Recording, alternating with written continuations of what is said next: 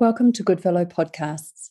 This episode is kindly supported by the Royal New Zealand College of General Practitioners, Auckland faculty. I'm Dr. Louise Kuegler. I will be talking to a number of our general practice colleagues about their special interests. Special interests develop for many reasons, as you will hear from our speakers. We'll discuss how they develop their special interests, what additional training they did to become proficient in their special interest, and you'll also hear how they include their special interest into their week.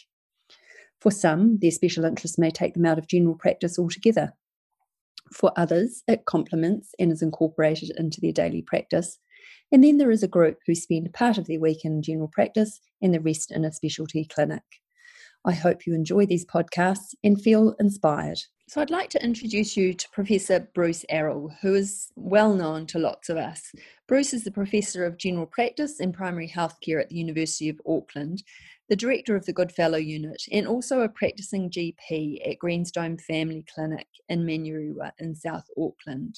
So, welcome, Bruce. Thank you. Nice to be here. So, Bruce, you've got a special interest. Tell us about this. Well, I do um, mental health consultations in my clinic I use a model of, of acceptance and commitment therapy designed for primary care called focused acceptance and commitment therapy, known as FACT. And I, I use that with my patients that I pick up with distress. And then my colleagues refer me patients, so the GPs and nurses in the clinic, and occasionally the receptionists will uh, send me a patient. So, um, so I find that very enjoyable working working with uh, people who've got distress, as the term I use. How did you become passionate about this area, Bruce? Well, I guess um, I was very anxious as a young person, and I guess through my career, I've had the normal ups and downs that any human being has, those sort of existential uh, issues of what's the point. Um, and uh, doing this work has helped me understand what makes human beings tick. I'm endlessly fascinated by human suffering and uh, I am very keen to help people learn to live with ease. So I have a, I have a real passion to want to do that. And I don't know where that comes from. I just remember when I was at primary school, we had a number of British migrants in our group, in our classes, and they used to get picked on a bit by the by the rough and tumble Kiwi boys. And I used to come to their defence. And I think I've always, uh, you know, there's obviously maybe it was my upbringing. I had a desire to want to help people who are who are suffering. Um, so so that's how I sort of got into that. I got into it from the research point of view, and then in the last four or five years started doing consultations specifically and inviting my colleagues to send patients to me. Um, so if you don't have easy access to mental health workforce in your clinic, this is a great thing to do. Our nurses do about 20% of the distress consultations. GPs do 80%, and we have a billing system by where we can all bill for that. So it's um, it's a pretty good system. And Bruce, if someone was interested in this, how would they upskill, and what training did you do to feel confident to undertake these consultations? There's no one course you can do for acceptance and commitment therapy, but I did some of the courses with Russ Harris, who runs courses over here. Someone would be welcome to get in touch with me. People often get in touch with me. They could look at my website, www.brucearroll.com. There's a thing there on doing consultations at Greenstone. So I did a lot of Russ's courses. I went to the what's called the ACBS conferences. Uh, that's the Association of Contextual Behavioral Science. it was quite funny because I didn't know what contextual behavioral science meant until I'd gone to a couple of conferences. But essentially, it's knowing, I mean, a diagnosis is a fairly narrow unhelpful thing, really, in medicine. You want to know what the context of somebody's life is um, and then make some changes in their life to get them going. So, knowing the context is more important than knowing the diagnosis. And for distress in primary care, context is everything. The diagnosis is fairly unhelpful, I'd say, in primary care. And I don't think we should spend a lot of time on it, quite frankly. We should get on with therapy. We're good at therapy empathize with people. People need to be seen, heard, and understood, and then get them doing things, behaviorally activating them. Very important. And so now, in your practice, Bruce, what percentage of your day or your week would be doing your sideline interest? Um, it would be a third to a half, depends. Um, the problem if you're doing mental health stuff is patients often don't turn up. So that, that can be a bit of a problem. So I actually text them and I use my own personal phone to text them the night before. Now, I know a lot of doctors aren't that keen to do it. It seems like as you get older, you're less worried about being stalked by people. So we, we older doctors seem to be happy with that. But then they can text back and say, look, I'm sorry, I can't come. And then you can, you can clear the slot. So it's a third to a half. I find them fascinating. I love to, I love to get to grips with the psychosocial um, it's sort of like a detective. Like, what's what's the thing that's going to break this case open? What's the pivot point I can get that will get this person uh, getting back in the river of life and living with ease? So that that's the aim. So it's trying to find, some people call it a strike point or a pivot point, and we'll all know what that is. You know, something, I often call it, and I don't mean to sort of, this sounds boastful, something clever happens in the middle of the, di- of the consultation. And sometimes I can't remember at the end what it was. I just think, oh, something clever happened then, and the patient was a lot better. But you get that massive insight for the patient, and then they can get on with their life. Uh, or you reframe. Uh, I could give you an example if you'd like um, of a lady who was, she'd had breast cancer in her late 30s and she was feeling like financially she and her husband weren't as well off as some of their friends. And I said, Well, you had to stop work to uh, get your health good so that you could be the best mother on earth for your children and so that meant you lost a little bit of, of of earnings. But I think you have to look at what you've got rather than what you haven't got, and that was enough to get her uh, back into the river of life. You know, so instead of feeling like we haven't got as big a car or caravan or dog as our neighbours, uh, she was able to realize, well, she's got her kids and she's got her health.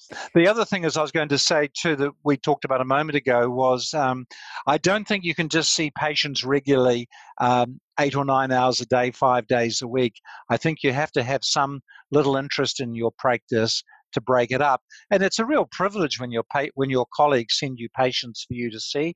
You've got something in common with them. Uh, you give them a second opinion and they're usually grateful that they, that you can see the patient for them. So it's uh, it's important to have. It adds a bit of variety. I think the GPSI role that you're talking about actually provides a role in the clinic, and uh, it's enormously satisfying. I would say. Wonderful. Thank you for your time today, Bruce. Appreciate that, and I hope okay. you inspire someone to come your way. Thank you. I, I hope that happens as well. So I'd like to introduce you to Karen Falloon. Karen is a fellow of the Royal New Zealand College of General Practitioners and a member of the Australasian Sleep Association. She's also a senior lecturer at the University of Auckland. Hi, Karen. Hi, Louise. So tell us about your special interest. So my interest is sleep and um, insomnia in particular. So I uh, work at a sleep clinic and I mainly see patients who've had insomnia and usually, as we all know, they're patients who have had it for many, many years often. So, how did this interest develop for you, Karen? Uh, I guess it was a little mixture of serendipity and design. Um, when I was doing my GP training, I was fortunate enough to um, be a, an academic registrar in the Department of General Practice, and so did a the dual fellowship with the academic component. And uh, with that, I was uh, I joined in with Professor Bruce Arroll and Dr. Tony Fernando on some sleep research. And that really piqued my interest. Uh, and so I ended up doing a PhD in insomnia where I looked at beh- a behavioral treatment for insomnia and, and, ran a trial looking at the effectiveness of that.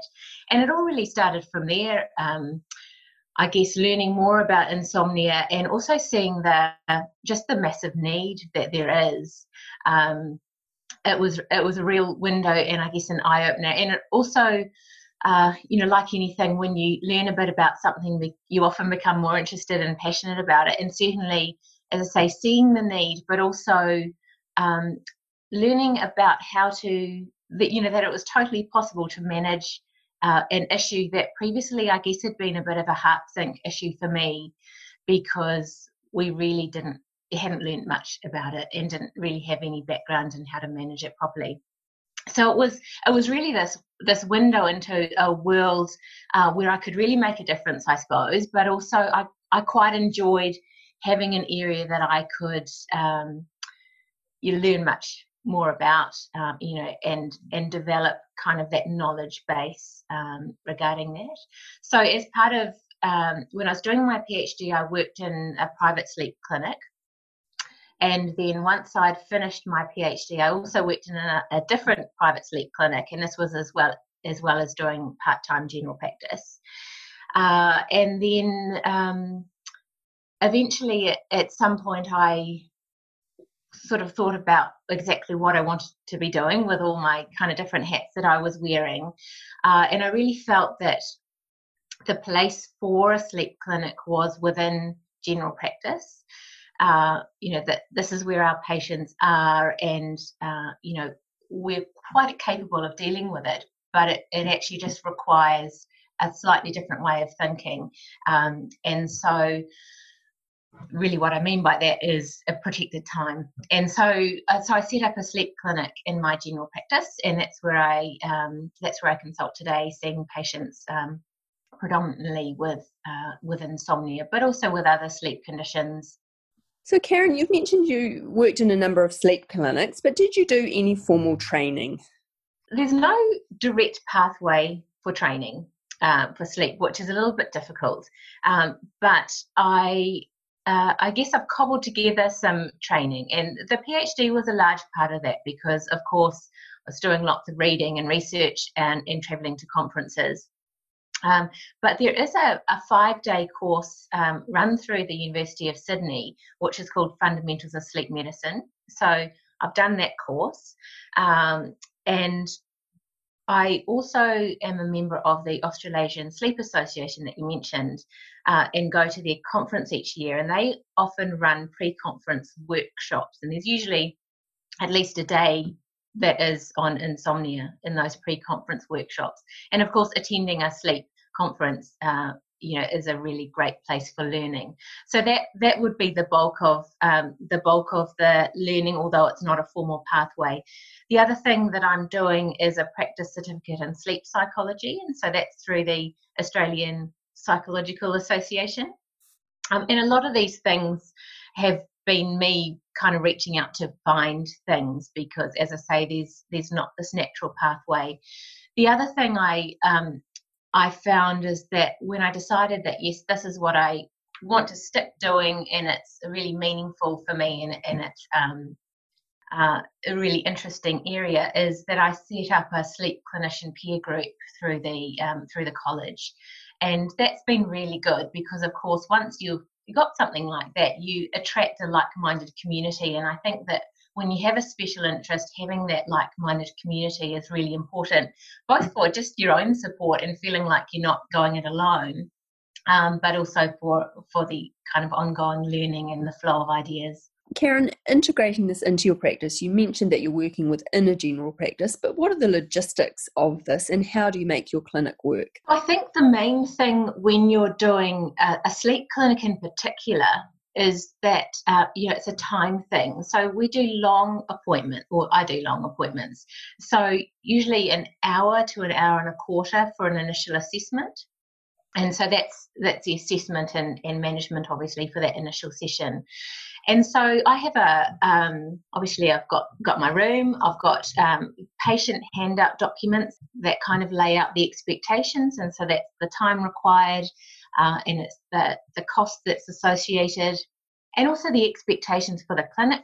This sleep clinic is a, um, a place for your sleep issues to be assessed, and anything else um, is appropriate to be dealt with by your GP. And so I think just setting those expectations is really important. And so the main logistics of the sleep clinic in general practice is setting those expectations.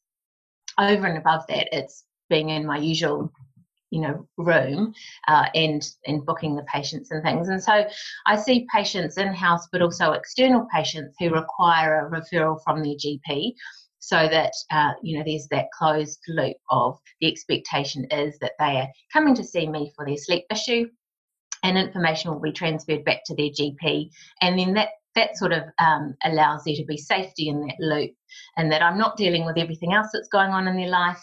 And the GP, I'm well aware of what the GP has done already in terms of management, which is particularly important in terms of medications. And then they know what I've done and then there's a finishing point. So it's uh, you know akin to when you see a specialist, you go, you have your appointment, and then discharge back to the GP. Um, and so people can come back and see me when they're sort of their their course of treatment is finished, um, but their their holistic care remains with the GP, which I think is really important. And I think that's a bit more seamless when it is a primary care sleep clinic um, which is which is really nice. It's not too much of a you have to go elsewhere or a you know a big undertaking to then go up to the next level of care. Great. Thanks, Karen, for your time today. We really appreciate it. It's been quite inspirational. So, my next guest is Dr. Stephanie Taylor. Stephanie is an Otago graduate and she's a specialist GP and partner at St Heliers Medical. Stephanie has a governance special interest. She is an examiner for the Royal New Zealand College of General Practitioners a director for ProCare Network, and an elected member of the New Zealand Medical Association General Practitioners Council. She is also a trustee for a mental health organisation called Voices of Hope. Welcome, Stephanie. Hi, how are you? Good, good. So, Stephanie, tell us about your special interest and how your special interests evolved. Yeah, well, it was a bit of, uh, I sort of fell into the role, to be honest it wasn't something I was looking to do, but I was um, doing some examining for the college GPs and got invited to join their educational advisory group. Um, and so I did that for a couple of years. And whilst I was involved with that, I did some Institute of Director training and realized that I quite enjoyed it because you could actually make changes and get things done at a higher level than you can often do just one on one in the general practice.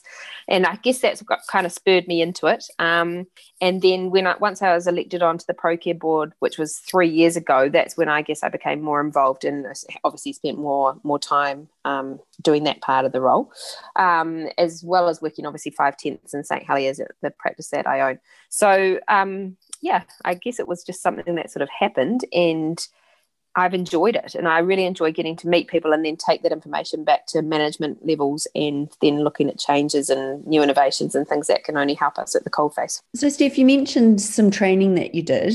Um, can you tell us a bit more about that? And is it something that you would recommend that we do need mm-hmm. to upskill in, in order to be able to do these sorts of roles? Sure. Yeah. Well, I, I know um, through medical school you don't get much business exposure, and then obviously you go um, to become a general practitioner, and, and particularly if you become an owner of a practice, it's a bit of baptism by fire, and you're sort of learning on the on the job.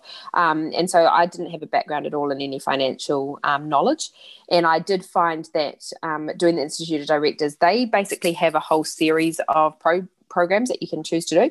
Um, and the first one I did was essential I think it was called Essential Governance, um, which gave you basically an overall background of um, differences between you know senior management teams and being involved in the governance side where you're doing more of the strategy and that sort of thing. Um, and then that was just a one day course. Um, and then I did a further one day in the financial um, side of it. So again, it was run by the Institute of Directors, which which are a great organisation because they basically have everyone from all fields, right? Obviously not just GP, um, but from you know all all areas. Um, and so I did that, and then from there I did a three day course with the Institute of Directors, which was actually run by BDO, one of the um, financial um, auditors. And within that, that was really good because that was three days, and it was great because they were three um, separate days, so one day a month, which meant I wasn't out of the practice for you know for a long time all at once, um, and met some amazing people through that. And so that's been quite good to grow my networks and to have other people um, that I can contact. Um, you know, when I've got questions and, and, and any issues there. Um, and so, yeah, the Institute Directors courses are a good starting point and I'd highly recommend them if you're interested in that sort of thing. So, Steph, you've mentioned that you're still in general practice five days a week. How does mm-hmm. your governance role sort of slot into that? Yeah, uh, well, obviously, the more um, roles I take on, the harder that juggling becomes. Um, but basically, I, I generally work five mornings a week in the practice, and that worked well when my kids were younger and you know with school hours. And so I've maintained those five sessions a week, and then I try and slot my other uh, roles around that. Some days I'll obviously like for ProCare meetings, they're usually a full day affair. So I'll have to take a day off there. And then I usually try and make those hours up at work. But um, though I guess the other members of my practice are quite supportive of that. And I, if I know well in advance, which we tend to do, then I can sort of locum for that time. Um, so yeah, it seems to work. Um, just in the weekend, I was down at the college doing the examiner training, and um, that meant I didn't get a weekend. but you know, that's just what we do as GPs, right? With our CME and everything else. So yeah, it, it does seem to work. I I definitely think um, five tenths is the most I'd be able to manage with all these other roles. Perfect. Thanks, Steph. And if someone was wanting to look at these governance type roles, where would they go to talk to someone or to get involved? What what advice would you have? Yeah, look, I think um, there's plenty of us out there doing this sort of this sort of activity. I mean, most PHOs gem- generally have a few GPs on the board. Um, obviously, the NZMA, as you mentioned, and then the college obviously has a um, board and many subcommittees under that. So that'd be good starting points. Is just to look online and see who's involved, and then just reach out and contact one of us. Know I'd be more than happy to help people. And I've spoken to a few people in the past about how to sort of get themselves ready and, and get that exposure. And I think, um, particularly nowadays, they have a few apprenticeship roles, which would be quite useful. So um, they're, they're often voluntary or, you know, non-funded, but at least it gives you that exposure so you can determine whether that's something you're interested in or not uh, without obviously a huge commitment for time and, and cost. Excellent. Thanks, Steph, for your time today. It's been excellent and inspiring. Thank you. So, my next guest is Ngaire Kerse. She is a GP in Auckland and Professor of General Practice and Primary Healthcare, and also holds the Joyce Cook Chair in Aging Well at the University of Auckland. After training in primary care in the United States, she completed a geriatric medicine fellowship at the University of Pennsylvania and GP training in Auckland, New Zealand. She's also got a PhD from the University of Melbourne, and she has built a program of research throughout New Zealand over the last two decades. Thanks, Ngaire, for joining me. Oh, thanks, Louise. Always good to talk. So, we're talking about special interests, and as I've mentioned, you have a special interest in both academia and older person's health. Tell us how your special interest evolved. Um, well, I've always been in love with older people ever since my grandmother got to be 95, and I was very intrigued as to how she got there. Um, she had a big garden in Motueka, and we used to have a family holiday where there were all the kids in the car. You get to Grandma's garden, and then you just pile out of the car because it was like a 12 hour drive from Waikaka in Southland, and um, pick all the raspberries and the strawberries and the plums. You know, it was uh, that wonderful Golden Bay um, area and she and that went on for years and years. And where then we returned there when we were at university and went hiking and we'd come home from the back to grandma's place from the hike and she would have washed all our clothes and mended them all and sewed the buttons on and she was just a trooper. So when i went finished medical school um, I kind of married the wrong man. So he was going to University of Pennsylvania for a PhD in something completely different in archaeology. So I went along and got a job, and then in as a resident in a training program, one of the North American big training programs. And then when I'd finished my residency, he hadn't finished his PhD. So then I opted for geriatrics because it was the easiest, well, wasn't the easiest fellowship, but I thought it was the best one and then I really, that was where my interest in older people came from. And during that fellowship, I had research training as well. And so I was really quite interested in research as well. So the natural way to progress both of those things is was to take an academic stream where you do research and you teach students and you also continue in clinical practice. So for me, it was really good option came back to New Zealand, ended up going to Australia, did a PhD there. Um, and it just kind of carried on. Came back to New Zealand into an academic job. So the most clinical practice uh, was half time for several years, seven or eight years in clinical practice, but I've always had some academic, and now I'm mostly academic and then one day a week general practice. But I have to say that it feels to me like one day a week's not enough. It should be half and half would be the the ideal balance potentially, but then that's hard because it's very hard to achieve anything academically. Um, you're always pulled in two directions. So, yeah, I, I, would say it's been a hard life. Other people say it's been an easy life. Um, but I certainly, it's very rewarding doing research and um, engaging with people and finding out what they want to know and trying to make, you know, the lives of older people better from a different level than the one-on-one thing we do in clinical practice. Um, and that's sort of, I, mean, I guess it's a little bit like public health. You do things to the population instead of to individuals. So with research, you're trying to solve quest, you know, find questions that can be answered and then answer them for the good of the population rather than the one-on-one clinical. But my one-on-one clinical, I just I'm still in love with old people. I just really like them. Much rather talk to them than certainly adolescents. They're my they're my they're my Achilles heel adolescents. Great, thank you, Ngaire. So your most of your training was done overseas. If someone was interested in looking at older persons' health in New Zealand, are there any programs that we could explore or look into?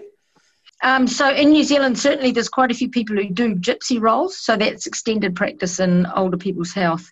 And so they might work alongside the older people's mental health team or the geriatricians uh, in, a, in assist, sort of assistant geriatrician type roles or take roles within the PHO to specifically focus on older people. Uh, there's opportunities to do that work. Training for that work's a little bit more tricky. So certainly doing some years of medicine uh, specialty and working mostly in the geriatric wards would be great. But primary care of older people, I think, is different because you've got the increased range of keeping people at home mostly and in age residential care. And both of those, I do think you need sort of an extended range of skills for.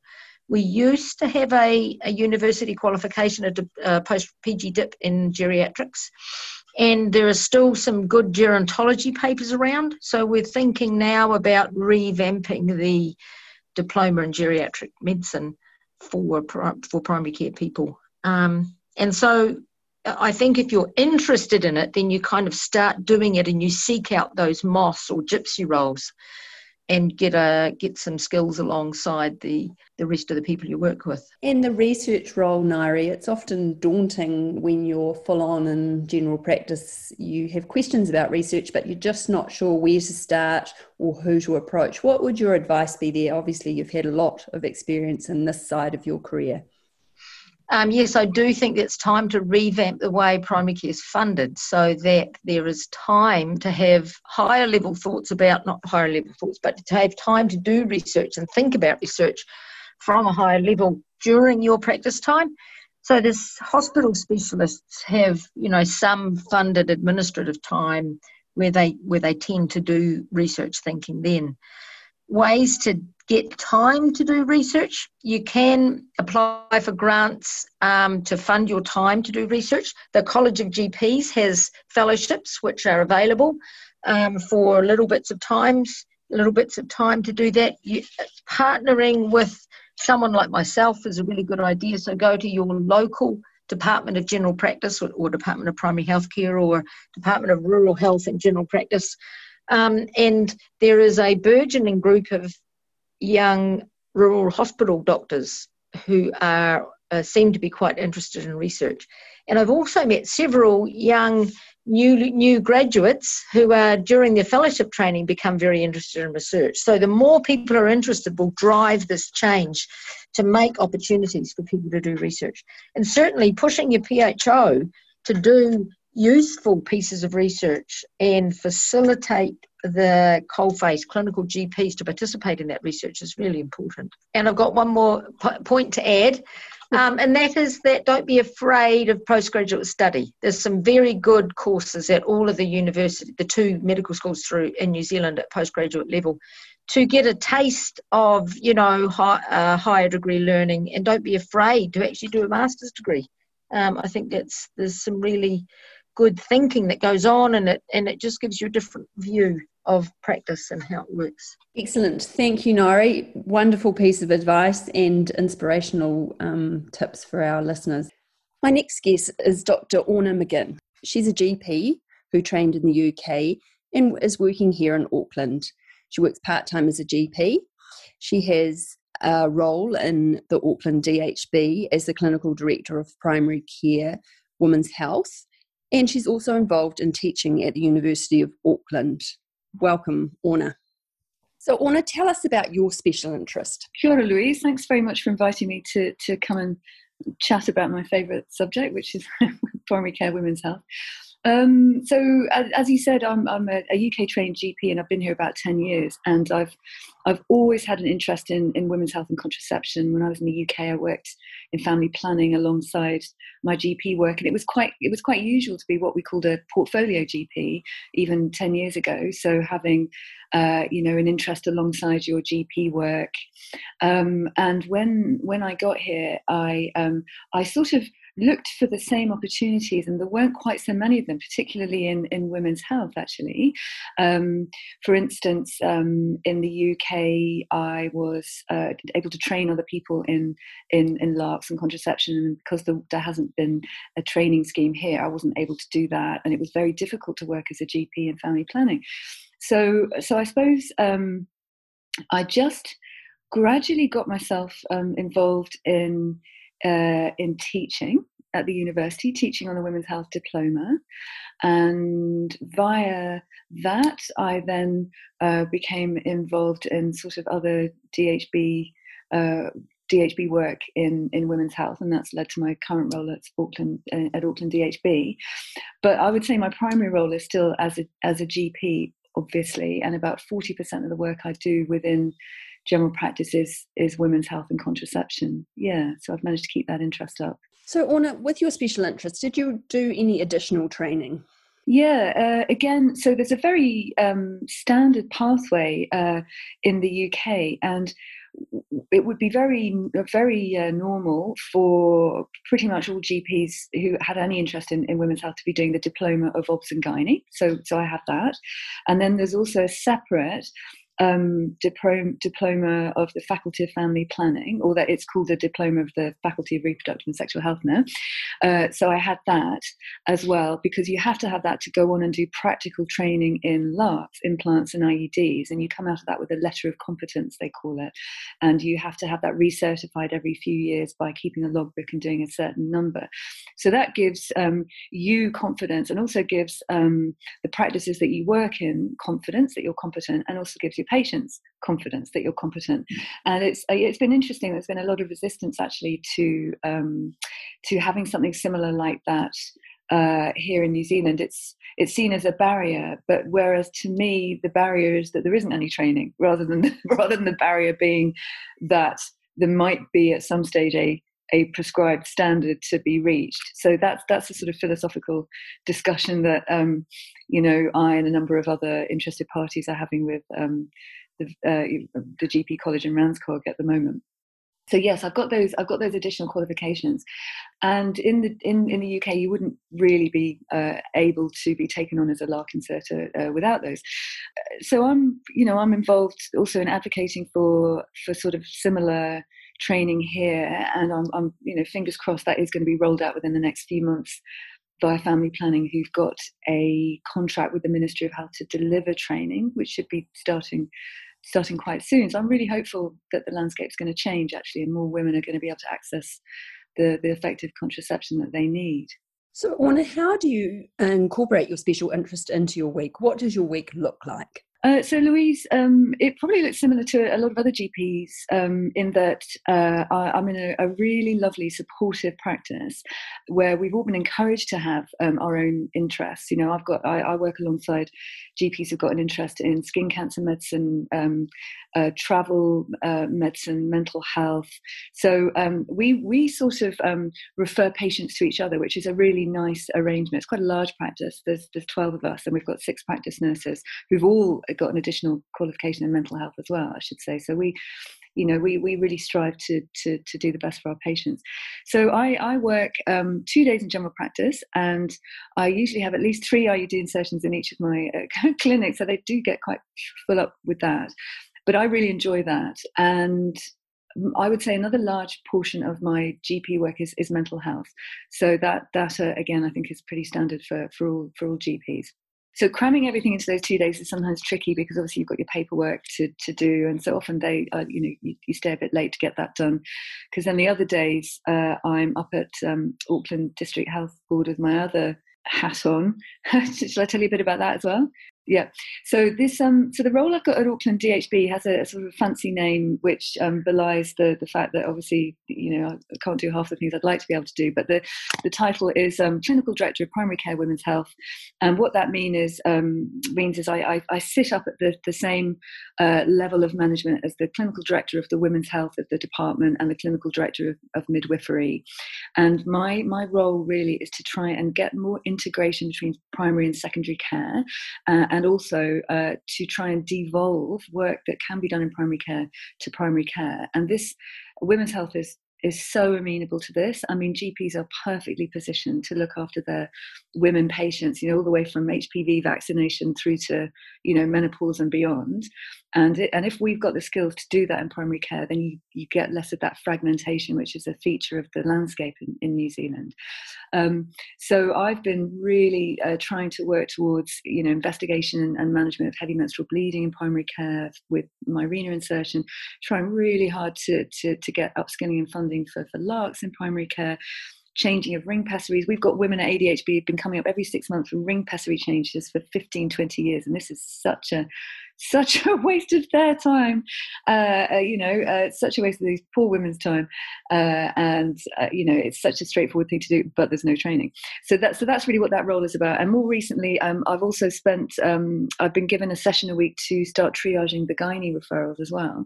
And the, the the reason the clinical director and I sort of talked about this being a useful thing to do is that we can get a handle on what's coming in, what the skill level in primary care is, and uh, we can direct women um, to the right place, which is more convenient for them. And if that is back to primary care with good advice, then you know we see that uh, as a win. If we're you know, it's not about pulling up the drawbridge and rejecting referrals. It's more about upskilling primary care, giving good advice, having the right pathways. We're very lucky in Auckland. We've got great regional health pathways.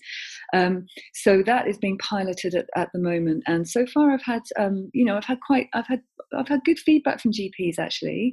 Uh, I was a bit concerned that it might be seen as a, um, you know, as a bit of a, a hand up saying don't come in a bit of a wall, but no, I think people are appreciating appreciating that. So, so that really is what my my week looks like, Louise, with a bit of teaching thrown in now and again. So, a GP who wants to pursue women's health, where would you direct them? Uh, well, I, I would say it is uh, really important to signal early that this is what you're interested in. So make contact with, with other GPs who are already doing it, because I think it's I think that collegiality and that mentoring is really important. And I, I've got a I've got an email list of GPs and practice nurses who are really interested in women's health, and I sort of now and again send out sporadic information if there's funding coming out for something or teaching and education. So I would say, um, you know, stick your head up like a little meerkat, find out what's going on uh, and band together with some people who are interested. Number two, I think it's really important to get some additional qualifications. So if you can get the women, do the Women's Health Certificate or the Diploma of Obs and Gynae, that will stand you in really good stead. Uh, so that's important. If you can also um, talk to a friendly gynecologist and get some experience in, in clinics, uh, just seeing ring pessaries inserted and removed, watching uh, them do Pipelles, um, uh, the, you know, the things that sometimes it's hard to get experience in. Most gynae I know are so happy to teach interested GPs, and I'm always really happy to put people in touch with with um, gynecologists, certainly in the Auckland region. And I know a lot of the clinical directors of Obs and Gynae at the other DHBs, and I can always direct um, people uh, to to to other people who you know who live in other areas of the country. So I would say make make good contacts, get some additional qualifications. When if you're interested in doing contraception, once this training scheme is rolled out, express your interest early. Uh, and the other thing I'll just plug is um, there is a new college, uh, New Zealand College of Sexual and Reproductive Health, which has literally just been established, which is looking to fill the gap you know, the sort of between RANZCOG and the GP college, where a lot of this women's health has fallen between two stools. Um, I, am a board member, and I'm very much interested in in um, you know putting this uh, information, education, and training out to primary care.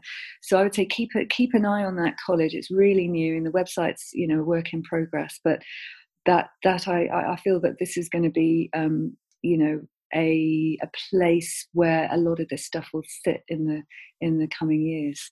Fantastic. Thank you, Orna, for your time today. Really appreciate it. And you've been quite inspirational. Thanks so much, Louise, for asking me to talk. So, my next guest is Dr. Yvonne Laforge. She is a family physician and an international board certified lactation consultant based in Auckland. She is a fellow of the Royal New Zealand College of General Practitioners, a Canadian family physician, and the Academy of Breastfeeding Medicine. Welcome, Yvonne, and thank you for joining us today. Thank you, Louise. Thank you for asking me. So, your special interest, tell us about that.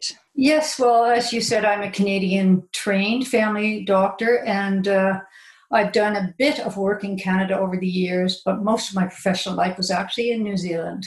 But while I was working in Canada at the time of my second son's birth, um, when I returned to work after a relatively short maternity leave, I began to work in a clinic that actually had a breastfeeding clinic associated with the family practice. So somehow by osmosis, and I guess because it was quite relevant to my uh, stage of family life, I became interested in what was happening in the breastfeeding clinic. And the doctor who ran the clinic, Dr. Evelyn Jain, was actually the first family doctor in Canada to do a breastfeeding clinic. So she was very happy to have me become involved so she could take holidays. So I, I kind of was led into it and realized after being in practice for over 15 years, I knew very little about this. And after having even having had my second son, I really was no better um, academically trained in the whole area. So it, it, furthered my interest in the whole field um, and um, opened up a brand new aspect of, of uh, family practice for me. So she taught me skills and really uh, flamed my interest in the field. So, apart from osmosis, as you mentioned, what did you do further training, Yvonne? So, once I became interested in the area, actually, we relocated to back to New Zealand about 18 months later. And when I arrived back here, I went back into my practice that I'd been in previously, and um, I wanted to continue my skills and my knowledge that I'd acquired.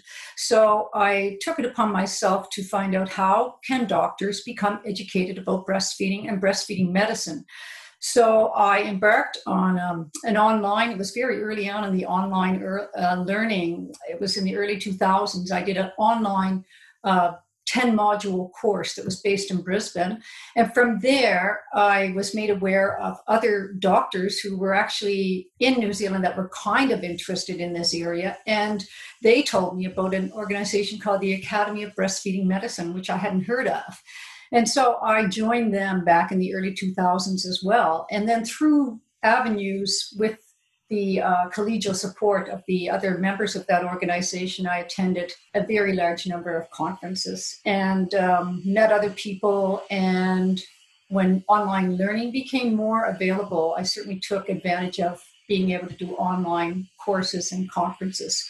Very early on in the piece, I discovered that there was this qualification called an International Board Certified Lactation Consultant. So I did work towards that. And having been in practice for 15 years, I was able to qualify to write that exam. And I've continued that um, qualification as recently as September. I wrote my exam again, so it's the third time I wrote the exam. And it is really a very um, entry level exam, but it is something that forces you to go back over the basic information and uh, commit it all back into the memory bank again. So, um, yeah, but meeting other people that were in the field was very influential, and particularly Australia. There was a large number of people who have been involved in breastfeeding medicine in Australia for quite a while, and so they were very collegial with me and very supportive. And Yvonne, how do you integrate breastfeeding medicine in or your lactation consultant role into your day to day practice? Right. Well, before I really started in this, and when I first trained in Canada. Obstetrics was a big part of our training. We did four months of obstetrics and three months of pediatrics. So it was very much in my realm to begin with. But when I recognized that my knowledge needed to be built upon, um, it opened up avenues suddenly um, that you didn't actually really notice. So when I was doing, and I continued to do prenatal care up to 37 weeks for quite a while in my early part of my career. So I, I would see those babies and mothers back again after they were delivered. And there was lots of opportunity for me to look at how the breastfeeding was going and to be able to offer mothers help. And then I thought, well, if I'm doing this with my own patients, I should expand this out a bit. And so through networks like the New Zealand Lactation Consultants Association and midwifery and some of the DHBs, I became an instructor and a teacher for them to achieve their breastfeeding friendly hospital uh, status. So people began to know about me. And so I thought, well, I can either see the odd person and fit them in with all the other aspects of general practice, uh, which I did for a while. And then I realized this is bigger and requires a different style of practice. So I just started to devote certain days to breastfeeding medicine and kept the general practice other things separate. So it was it's it's quite a transition and I think one of the biggest challenges has been with the structure you have in general practice with your receptionist and nursing staff it um, it becomes very difficult to use what I found over time to use the sort of normal booking system because the receptionist may or may not be um, tuned into the very emergent needs of a breastfeeding mother. And um, there was a lot of uh, difficulty with triage and making appointments. So for the last probably 10 years, I've done my own booking and my own uh, triaging to make sure people who needed to be seen quickly were seen as quickly as I could see them. But generally, I've integrated it as yeah, I, I haven't put it, I've, I've separated out uh, in the sense of two full days that I spend in breastfeeding medicine. And the other thing I ended up doing was integrating another lactation consultant who works with me, and that's been a really great help. So I can do the medical side of things, and she can do more of the hands on, and then I can see another person with medical concerns. So so the type of people that I get referred to is interesting because over the years I did mention like lactation consultants might send me their difficult cases that they couldn't resolve or midwives when they realize that this is beyond their realm. But also um, I've expanded it into more where I'd like to see uh, prenatal patients as well. So I would see a mom with a pre-existing medical condition who wants to breastfeed and help that become possible or a woman who's had a very poor history with a first or second baby and wants to avoid similar difficulties. Or, uh, interestingly, what's becoming more and more common are people who are inducing lactation. So these are women who, for whatever reason, either they're in a same gender relationship and they want to co feed with the baby, or they're inducing lactation from a surrogacy um, experience, or things like a friend that cannot breastfeed, I'd like to make my I'd like to make uh, breast milk for her to feed. So it's it's very interesting working with those women as well. Uh, so the obstetricians have been pretty good to identify those people early on and refer them to me if they feel they need help. But most of what I do is what all GPs would be faced with is a woman who comes in and, and has difficulties like painful breastfeeding, baby's not gaining enough weight, whatever. Somebody has told me that this is an issue. Can you deal with it? And I do should mention I do for the last 23 years since I left Dr. Jain's clinic, I do uh, assessment and treatment of tongue ties as well. So, Yvonne, it sounds fascinating. If we had uh, one of our colleagues who was interested in breastfeeding medicine and becoming a lactation consultant, what advice would you give to them and where would they start looking to go down this path? Well, interestingly, we do have a breastfeeding medicine peer review group. So there are 12 uh, other GPs in the country, um, spread out around the country, nobody in Auckland. Well, one person who will eventually get into the field in Auckland, but these other young doctors have uh, come together and and uh, so we have a peer review, we have educational sessions, and we formed a network. And with Facebook, we've actually formed a group for people who are interested in breastfeeding medicine. So people can join that. Um, and um, yeah, and so we can all offer the way our route that we took. So for the younger doctors that have joined in the last few years, a lot of them have done that IBCLC exam. And it seems to be that's a good entry point, but certainly there's a lot of available online learning and the other lovely thing is that we've established a regional uh, branch of the Academy of Breastfeeding Medicine. And this coming February, we're having our conference, our second conference, and we're having it online completely. So that's available to people, and that's people from Australia and New Zealand who work in somehow in the field of breastfeeding, presenting on things like allergies or um, other uh, the things that cross into general practice and are of relevance to um, breastfeeding mothers, helping them produce more milk, medications, and breastfeeding, those sort of things. Yeah, and I'm quite happy if anybody wants to ever come or contact me because I do see medical students and I've had a couple of registrars come through, midwifery students, just to spend a day and just to get a feel for what I actually do. So I'm quite happy to be contacted about that as well. But I think from my point of view, what's really helped me is word of mouth because if mothers are helped and they previously had nowhere to go when they've exhausted all the available services, um, they're very good to sort of chat it up. And um, I, as I say, I, I think that uh, I haven't established a web uh, a website or anything like that, but I do have a Facebook page that people can contact me under the name of the clinic is Milford Breastfeeding Clinic. Wonderful. Thank you for your time today. It's been really inspirational. Really appreciate it. Thank you, Louise. I'd like to thank our GPSIs for joining us on this podcast series. It's been a pleasure talking to you all and so inspirational. If you're a New Zealand GP and would like to claim CPD points for listening to this podcast, please fill in the Reflection of Learning form found at goodfellowunit.org. Thank you for listening.